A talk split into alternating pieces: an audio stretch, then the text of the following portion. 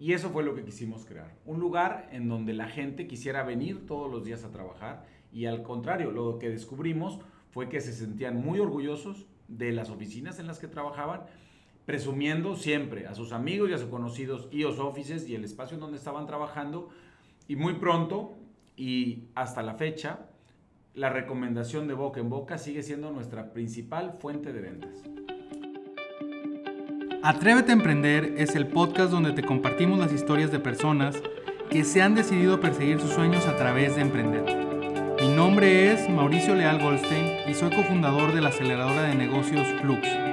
Te invito a disfrutar este episodio que hemos preparado para ti.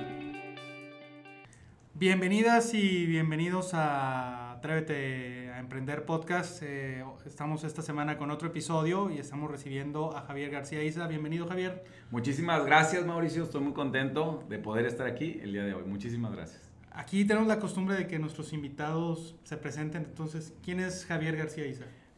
¿Quién es Mauricio Leal? Bueno. No, con mucho gusto. Javier García Isa, mexicano orgullosamente. Estudié ingeniero mecánico administrador en el TEC. Me gusta mucho caminar en las montañas de Nuevo León y Coahuila, y a veces me voy un poquito más lejos. Mi hobby es EOS Offices, nos dedicamos a la renta de espacios colaborativos para trabajar y tenemos casi 13 años haciendo esto. ¿Cuál es tu trayectoria? ¿Cómo llegas a crear EOS? ¿Cuál fue un poquito el previo a emprender?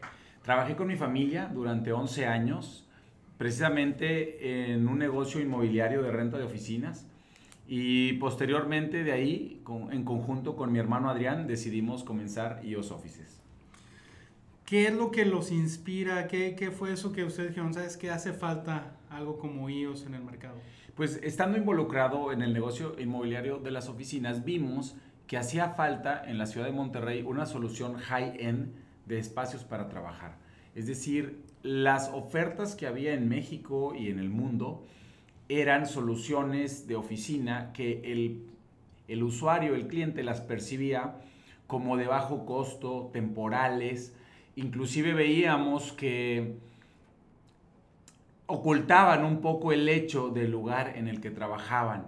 En lugar de enorgullecerse y presumir su oficina o su edificio, trataban de ocultar el hecho de que estuvieran en un ambiente de trabajo compartido.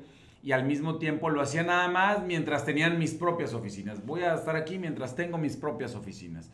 Y lo veían entonces como algo de corto plazo y como algo, pues te digo, de bajo costo. Nosotros veíamos que los grandes corporativos del mundo, para atraer y retener talento, le daban a sus empleados las mejores condiciones de trabajo. Y eso fue lo que quisimos crear. Un lugar en donde la gente quisiera venir todos los días a trabajar. Y al contrario, lo que descubrimos fue que se sentían muy orgullosos de las oficinas en las que trabajaban, presumiendo siempre a sus amigos y a sus conocidos EOS Offices y el espacio en donde estaban trabajando. Y muy pronto, y hasta la fecha, la recomendación de boca en boca sigue siendo nuestra principal fuente de ventas. Compaginando un poco tu formación de ingeniero y esta parte de crear los espacios, cuando comienza EOS, pues empezaban estas tendencias de espacios abiertos, de buscar la colaboración. ¿Cómo empiezas a involucrarte o a meterte en el diseño de los espacios? Pues mira, es muy fácil. La industria del cowork, antes les llamaban executive suites o business centers, no es necesariamente algo nuevo, como mucha gente piensa. En los 70s, en San Francisco, California, empiezan este tipo de tendencias y en Atlanta también, más o menos al mismo tiempo. Y una de las amenidades que colaboraban o compartían entre los usuarios de este tipo de espacio era el fax, una máquina en la que enviabas y recibías documentos y podías firmar, que muchas de las personas que nos están escuchando en este momento no saben lo que es una máquina de fax. Se van a tener que meter a Google y a ver qué era un fax. Sí. Además de, obviamente, este tipo de amenidades, porque en aquella época no existía el Wi-Fi, no existía ni siquiera el Internet por LAN, compartían la sala de juntas, compartían el servicio de contestación telefónica por medio de una recepcionista.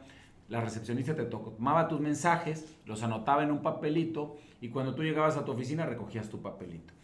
Pasaban los meses o los años, ya no necesitabas tu oficina, pero pues te parecía muy cómodo que una persona te siguiera contestando el teléfono. Entonces, las empresas de cowork de aquella época dijeron, bueno, pues yo te sigo contestando el teléfono. Y así es como se inventó la oficina virtual. Yo te contesto tu teléfono, tú mantienes tu mismo número, te tomo tus mensajes y vienes a recogerlos de vez en cuando. Y estas mismas personas que venían a recoger sus mensajes de vez en cuando, pues también ocupaban una sala de juntas de vez en cuando.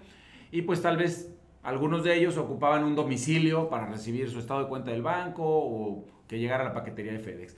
Y la sala de juntas, el servicio de contestación telefónica personalizado y la recepción de correspondencia se convierten en la oficina virtual, en la secretaria virtual.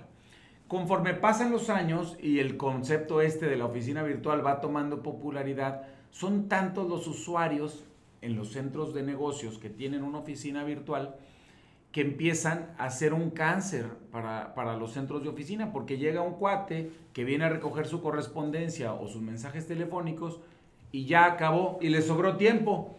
Y entonces se sienta en la recepción y agarra el periódico, porque le sobra tiempo. Y después pues va y se sirve café o agarra dulces de los que están ahí en la recepción, empieza a platicar con la chica de recepción, le empieza a quitar tiempo y luego ya no nada más es uno, son dos, son tres, son 10, son 20 y se convierten en un cáncer.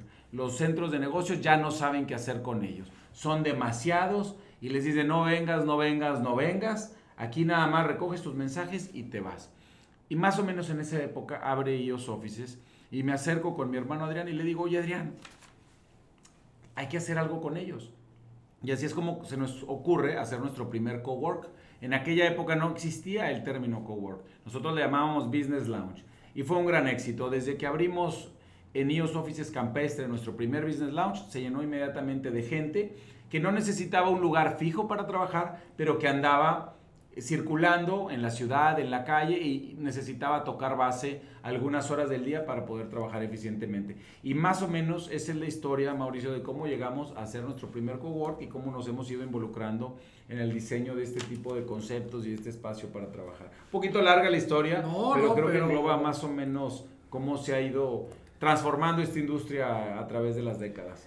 Pero me parece que es muy importante para las personas que nos escuchan, que queremos motivarlas a emprender, cómo hacer este análisis, oye, de dónde viene la industria en la que quiero trabajar, el tipo de negocio, para no inventar el hilo negro, como tú dices, es algo que ya existía, fue evolucionando y ustedes detectaron, oye, aquí hay un nicho de personas que andan ociosas y que andan buscando un espacio, pero no necesariamente, por así decirlo, fijo, ¿no? No, correcto, no es tiempo completo. Ahora, ¿cuántos espacios tienes en este momento habilitados? Hoy en día en EOS Offices operamos 36 centros de oficina en 12 ciudades de la República. Estamos en Villahermosa, Mérida, Cancún, Tijuana, Puebla, Guadalajara, Querétaro, León, Culiacán, Monterrey, Ciudad de México, Estado de México y quizás se me pasó por ahí alguna. Hay algo que me gustaría preguntarte y que es interesante. ¿Cómo generas una cultura? Aquí tienes 36 centros, tienes N cantidad de empresas, desde una persona hasta grupos ya de empresas, de equipos de trabajo que están viviendo la experiencia de ellos. Pero ¿cómo generas una cultura común teniendo diferentes empresas viviendo dentro de este espacio? Híjole, te voy a contestar con una respuesta que no te va a gustar, pero crear cultura es imposible. Y no es que sea verdaderamente imposible, pero es un proceso lento y largo. Mucha gente piensa que puedes atraer y retener talento y decirles qué hacer. Sin embargo, los seres humanos somos esencialmente no administrables. No nos pueden administrar. Al final del día vamos a acabar haciendo lo que queremos. Entonces, yo no creo tanto en los controles, ni creo en que se pueda imponer una cultura. Yo creo que la cultura se debe de inspirar y lleva mucho tiempo. Si tú quieres que la gente se comporte de cierta manera, pues ten muy poquitas reglas, sé muy abierto, sé muy congruente con esas poquitas reglas y trata de siempre hacer que triunfe lo que sea mejor para todos. Porque si tratas de imponer tu punto de vista siempre, alguien cuando no estés presente va a hacer lo contrario, vas a acabar haciendo lo que ellos quieran. Por ejemplo, pues mi gerente de Tijuana o mi gerente de Villahermosa, que son 3 personas prácticamente en esas unidades de negocio, en esos centros de oficinas, pues ellos pueden hacer lo que quieran.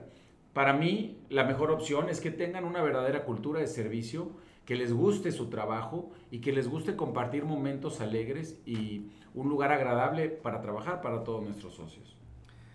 En la evolución, como lo mencionas, ahora hay oferta similar o que compite directamente con IOS. ¿Cómo seguir siendo relevante ante ya una oferta más competitiva y marcas que ya ni siquiera son mexicanas, que vienen de otros países? ¿Cómo le has hecho para seguir siendo relevante? Mira, hay una frase que no sé exactamente parafrasearla, de Henry Ford, que dice algo así en inglés como que fear not, o no le tengas miedo a tus competidores que se están copiando todo lo que haces. Y al contrario, preocúpate por aquellos que se enfocan en ser mejor ellos mismos cada vez. Y yo creo que no te puedo hablar mucho de mi competencia porque no los tengo ni tan estudiados ni tan analizados. Y nos concentramos en ser mejores cada vez. Queremos entender cuáles son los dolores de nuestros socios, cuáles son los sueños y tratar de inventar nuevas formas creativas de solucionar cualquier problema o necesidad que tengan, o de poner sobre la mesa nuevos servicios o nuevas tendencias que creemos que les van a gustar. Somos una empresa experimentalista, nos gusta experimentar, algunas cosas no funcionan y algunas otras cosas llegan y se quedan rotundamente. ¿Cómo provocas esa parte donde exista la apertura para experimentar en tu equipo? Pues mira, yo siempre he creído que es más fácil tratar con adultos y que es imposible o muy difícil ser el maestro regañón de alumnos mal portados. Yo creo que es muy desgastante. A mí me gusta lo que hago, me gusta mi trabajo y me gusta que la gente que trabaja aquí le guste también. Entonces, básicamente es una cultura de que cada quien haga lo que quiera. Somos muy abiertos a las propuestas de la gente, muy abiertos. Y si quieres te platico las cosas que vivimos. Alguno de ellos es aficionado al rock y tiene una banda y pues ha hecho conciertos de rock en nuestras instalaciones. Alguno es aficionado a la repostería y cada viernes hace pasteles o cosas en su casa y los trae a la oficina para que nuestra gente pueda probar lo que ellos hacen. Y así cada quien tiene algo que quiere desarrollar o aportar. Algún músico nos compuso un himno que todavía utilizamos aquí en la empresa. Yo también creo, cuando era más joven, que a la gente no hay que motivarla, pero hay que tener mucho cuidado de no desmotivarla. Y yo creo que es precisamente esa falta de apertura a escuchar nuevas propuestas de las direcciones de las empresas, las cuales vuelven a las empresas menos creativas, menos innovadoras, pues porque nada más son poquitos y los jefes, los que son dueños de la verdad y los que dicen qué hacer, cuando se queda el 80 o el 90% de la creatividad de la empresa, pues nada más en la mente de las personas que ahí trabajan, porque no se sienten con la confianza de poder compartir sus sueños, sus ideas o sus propuestas. Ahora, esta forma de operar IOS, pues es un poco a veces contrasentido, como tú dices, estas empresas o emprendimientos que son muy jerárquicos y pues yo lo creé, yo tengo pues la verdad absoluta, o qué padre tu idea, pero pues, no sé realmente si va a sumar. ¿Cómo le has hecho tú para, pues obviamente, tener el espacio, la apertura para oír a tus colaboradores, que creo que es algo de mucho valor para que quienes quieren emprender o están en un emprendimiento en etapa temprana, como no perder esa innovación y esos ojos que tal vez están viendo el negocio de una manera diferente que tú? Pues mira, yo así soy y así le he hecho. Y ese no ha sido nuestro reto. Nuestro reto ha sido cuando crecemos, porque creces y entonces tienes medios mandos. Y a veces esos medios mandos, y no con mala intención, sin darse cuenta, van tapando algunas de los sueños o van impidiendo que se inspire sus equipos de trabajo. Entonces es una lucha constante, tratando de darle la voz, en primer lugar, a nuestro cliente, a nuestro miembro de EOS Offices, y también darle la voz a las personas que tratan directamente con ellos, porque ellos, mejor que nadie, los conocen, saben que les duele, saben que los puede hacer felices. Hola, espero que estés disfrutando este episodio. Hago una pausa para recordarte que puedes recibir una asesoría sin costo para tu idea de emprendimiento o para tu negocio que está en una etapa temprana. También no olvides seguirnos en nuestras redes sociales, donde nos encontrarás como Atrévete Podcast y Flux. ¿Cómo es esta interacción de los miembros, por así decirlo, que están directamente, o el equipo de ellos que está con los socios? ¿Cómo generas esta cercanía? Mira, te sorprenderías. Estamos en lo que yo digo es la industria más intensiva de servicio en el mundo. Mi usuario, el miembro de EOS Offices, utiliza nuestro baño varias veces al día, nuestra cafetería, nuestra cocina, nuestro enlace todo el día básicamente, nuestras puertas de acceso automáticas abren y cierran y nuestras lectoras varias veces al día, el aire acondicionado, la red inalámbrica, la copiadora, nuestro software, nuestra app, etcétera. Todo el día nos están consumiendo nuestro producto o servicio, es decir, de las 8 horas que tiene el día, pues nos consume 9. Todo el día estamos enfrentando momentos de la verdad. Nuestros usuarios, nuestros miembros, conocen a nuestro staff mejor que nosotros mismos. Saben cuáles son sus relaciones más personales más importantes, a qué horas vienen por ellos, si les traen de comer, si viene su papá o su mamá a dejarlos, o si viene el novio o si viene la novia. Se saben la vida absolutamente de nuestro personal y de la gente de limpieza, del sótano, de todo, porque vienen todos los días, durante años. Todos ahora, empiezan a conocer y a tratar. Entonces, ¿tú lo creaste con esa filosofía? ¿Fuiste viendo en la práctica que era algo que valoraba el miembro? ¿Cómo fue el constituir esta parte tan valiosa de la propuesta de valor de ellos? Yo creo que es importantísimo. Mira, hace algunos años, por primera vez en la historia de la humanidad, y esto es una respuesta de mucho fondo, durante los últimos miles de años, la humanidad ha superado varios retos, desde el hambre, las plagas, las enfermedades, las guerras. Y estamos viviendo en la época más pacífica de la historia de la humanidad. Las muertes por cada habitante cada vez son menores y menores. De hecho, en 2012, por primera vez en la historia, la causa de muerte de homicidio, por así decirlo, en el mundo, fue mayor el suicidio que las guerras, el crimen y la violencia familiar combinados, con 850,000 suicidios. Y México no es la excepción. México lleva 30 años con la tasa de suicidio en aumento y cada vez nos toca oír historias más cercanas de alguien que perdió la vida por su propia mano. ¿Y qué quiere decir todo esto? Que el principal riesgo hoy de la humanidad no es que me muera de hambre o por una plaga o porque me caiga una bomba, sino hay un riesgo mayor inclusive de que yo pierda la vida por mi propia mano. ¿Qué quiere decir? El ser humano hoy en día se enfrenta no solo al reto del cuidado del medio ambiente, sino también al reto de la depresión. Yo creo que trabajar y ser felices deben de ir de la mano, porque en nuestro trabajo se desenvuelve la mayor parte de nuestras vidas. El mayor parte de nuestro tiempo lo invertimos trabajando o alrededor de nuestro lugar de trabajo. Ahí hacemos amigos, compadres, equipos, fiestas. Le vendemos el carro, la casa, le presentamos a alguien, le recomendamos a alguien para trabajar o algún contacto de negocio. Nuestras vidas, vamos a trabajar ¿cuántos años? 40, 50, 60 años y vamos a invertirle 8 horas al día a trabajar. Es mucho mayor que el tiempo que dedicas a comer, a trasladarte, a viajar, a vacacionar, a estudiar o a muchas otras cosas. Entonces, si pasamos cerca del 50 o el 60% de nuestras vidas trabajando, yo creo que la mejor forma y la más eficiente de ser felices es amando tu lugar de trabajo. Ok, entonces, en esta parte te tienes que divertir. Me preguntabas, pero oye, ¿cómo le hacemos? Pues necesitamos que nuestra gente se divierta en su trabajo y también necesitamos, no necesitamos, pero nos encanta ver cómo nuestros socios, al volverse parte de la comunidad de EOS, después de 3 semanas cambian su actitud en torno al trabajo, cambian su guardarropa, y llegan a trabajar así como si tú llegas un día a cenar con tus amigos. Nos toma un tiempo entenderlo, pero llegas a un lugar en donde te sientes bienvenido. Yo te aseguro, y no conozco tus hobbies, Mauricio, pero a mí me ha pasado que conozco gente, o en lo personal, que después de estar unos meses en un gimnasio, te hartas de la misma gente, de las caras largas, de la falta de atención en el servicio, y tú estás pagando por ir a pasar un buen momento al gimnasio, porque es un hobby. Y así puedes ir al restaurante o puedes ir a un hotel, a unas vacaciones. Nosotros, que no somos una empresa recreacional, ni turística, ni de joven, ni padre, es una empresa en donde la gente viene a producir. Queremos que aquí vengan a divertirse también.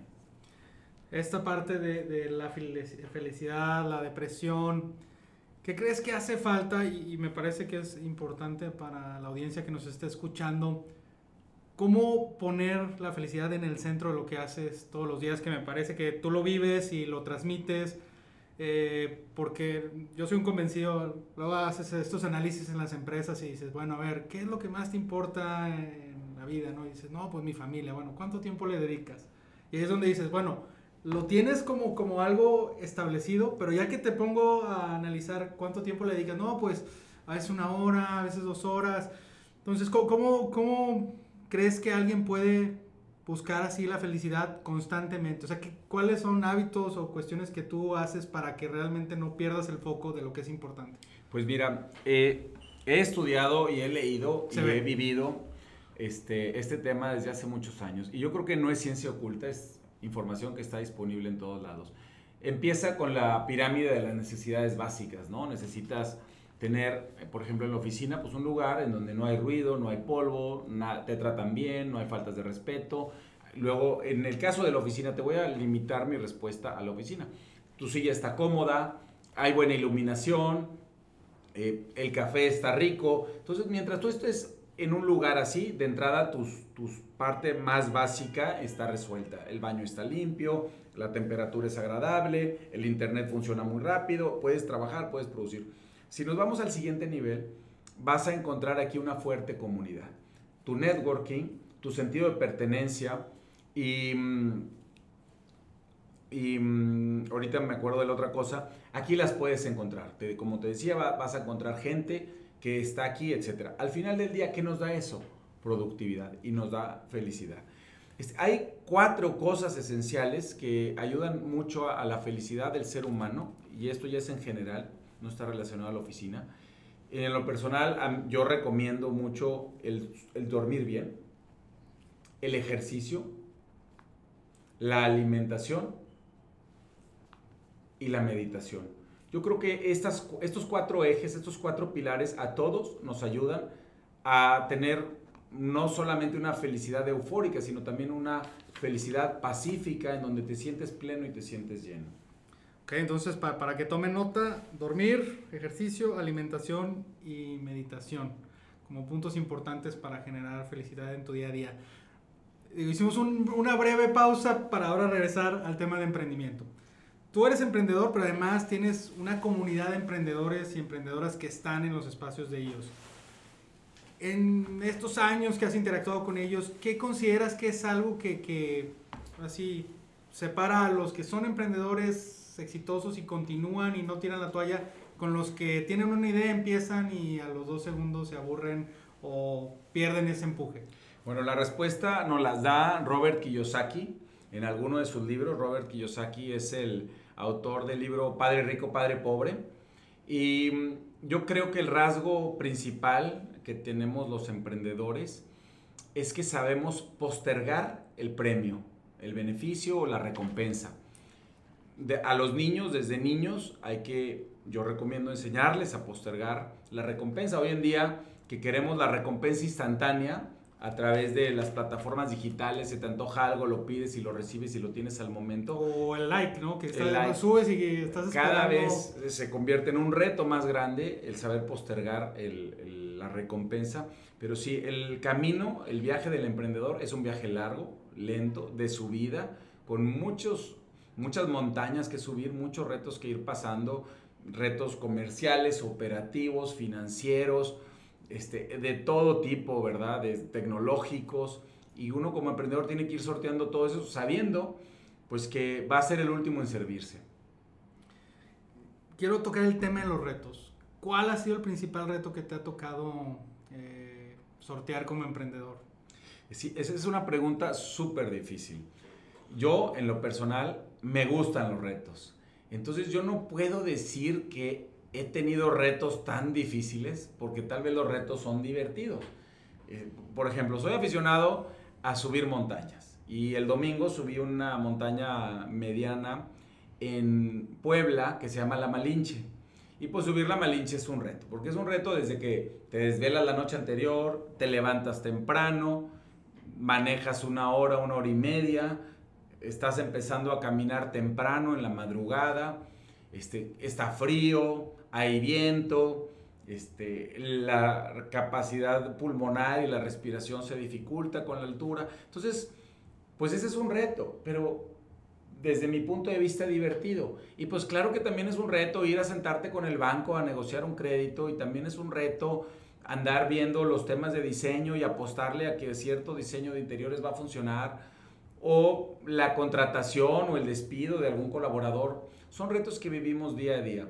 Yo creo que debemos de ver a los retos simplemente como algo que son, como retos, y no necesariamente etiquetarlos de difíciles o de negativos, pues porque va a haber muchos todo el día, todos los días. Entonces mejor disfrutarlos. O sea, digamos, recapitulando, es disfrutar el reto, o sea, hacerle frente, y creo que la analogía de las montañas sirve mucho, ¿no? O sea, es, vas a escalar una y luego vas a subir una, luego vas a subir otra, y probablemente ese reto que veías muy complicado al inicio, cuando ya llevas 3-4 montañas, se te hace un poquito más sencillo. Correcto, sí. Ahora, me gustaría que pasáramos a unas preguntas que nos gusta, que son como tips especiales para las personas que están escuchando el podcast.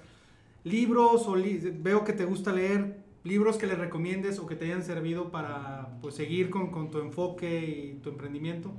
Pues ya mencioné uno, Padre Rico, Padre Pobre, de Robert Kiyosaki, también Cash Flow, de él mismo, Los 7 Hábitos de la Gente Altamente Efectiva, de Stephen Covey, se me hace buenísimo.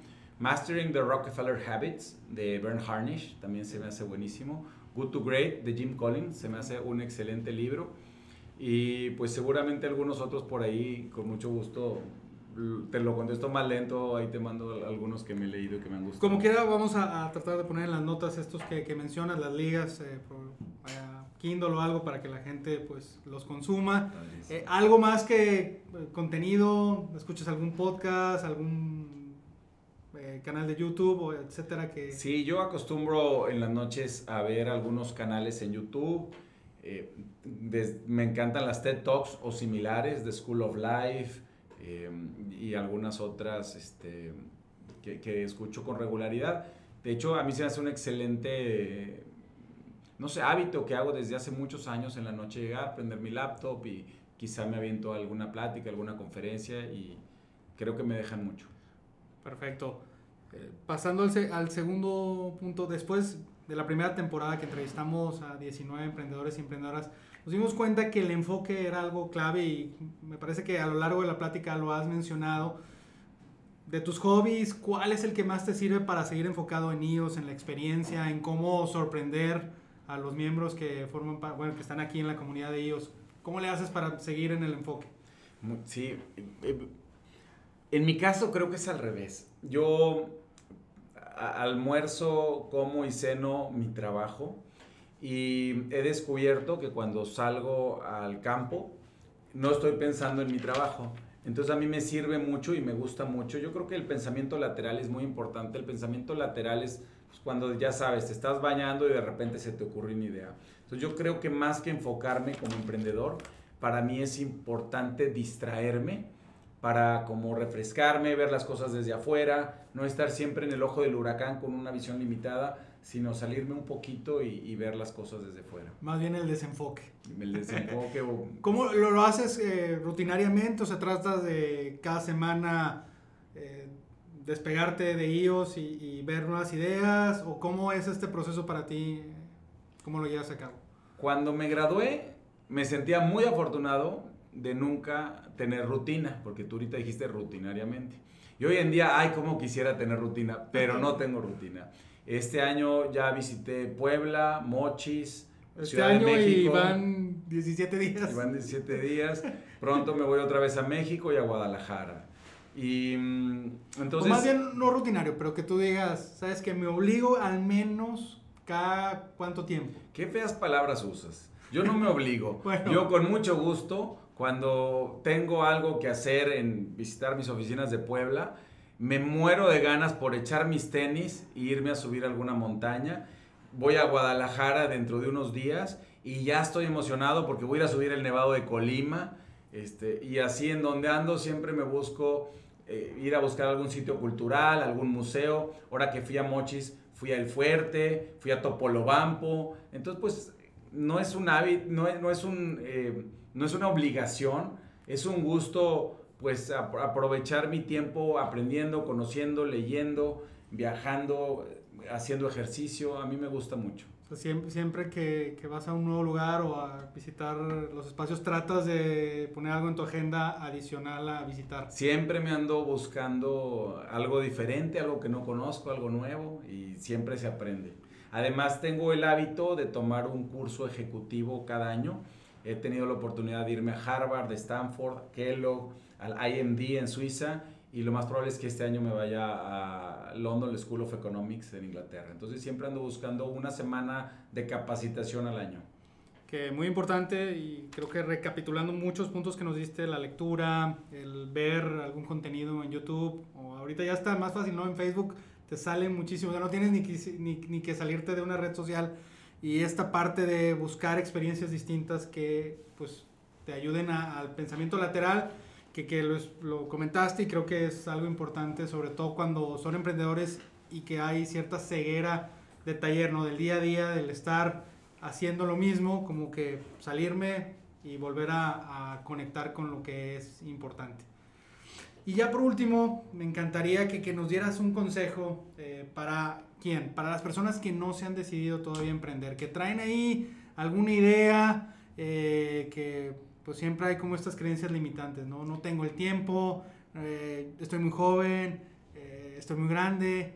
¿Qué les dirías? Pues mira, ahorita que me preguntabas, me hiciste alguna otra pregunta, creo que me faltaron de decir un par de cosas que tienen que ver con esto. Adelante. La primera, la principal razón por la cual fracasan los emprendimientos es porque hay una diferencia entre los socios.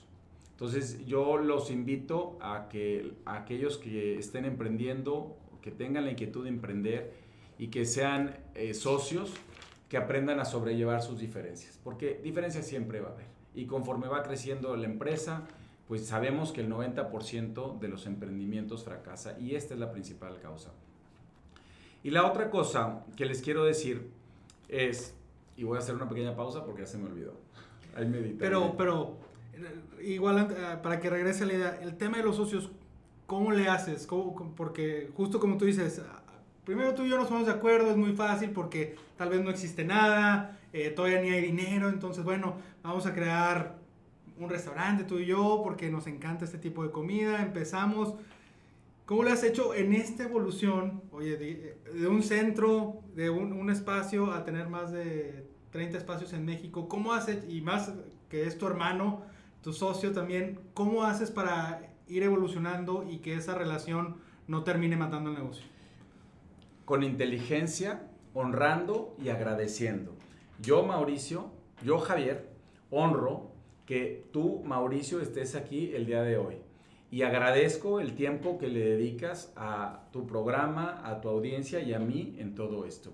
Yo estoy seguro que en todas las relaciones humanas en las que hay un conflicto es porque también hay un interés común. Y si tú escuchas a dos personas de mi empresa discutir o pelear, cada una está discutiendo o peleando por algo bueno, por algo que en su interior es bueno. Y a veces se pelean muy fuerte y rompen la relación. Yo creo que es importante nunca romper la relación y siempre darte cuenta con inteligencia que lo que la otra persona está defendiendo a capa y espada es por el bien de la empresa, porque él cree que eso es el bien de la empresa. Y tú tal vez tienes un punto de vista diferente, pero al final del día tú también quieres el bien para la empresa. Entonces yo honro y agradezco lo que tú estás defendiendo, y si la otra persona honra y agradece lo que yo estoy defendiendo, nos vamos a poner de acuerdo. Entonces yo creo que además es bien importante que tu socio sea muy diferente a ti, porque en la diversidad está el valor. Si mi socio y yo somos iguales y tenemos las mismas fortalezas y las mismas debilidades, vamos a tener una empresa gris. Entonces yo creo que es mejor tener una empresa creativa en la que haya enfrentamiento con respeto y al final del día no ganes ni tú ni yo, sino lo mejor de los dos.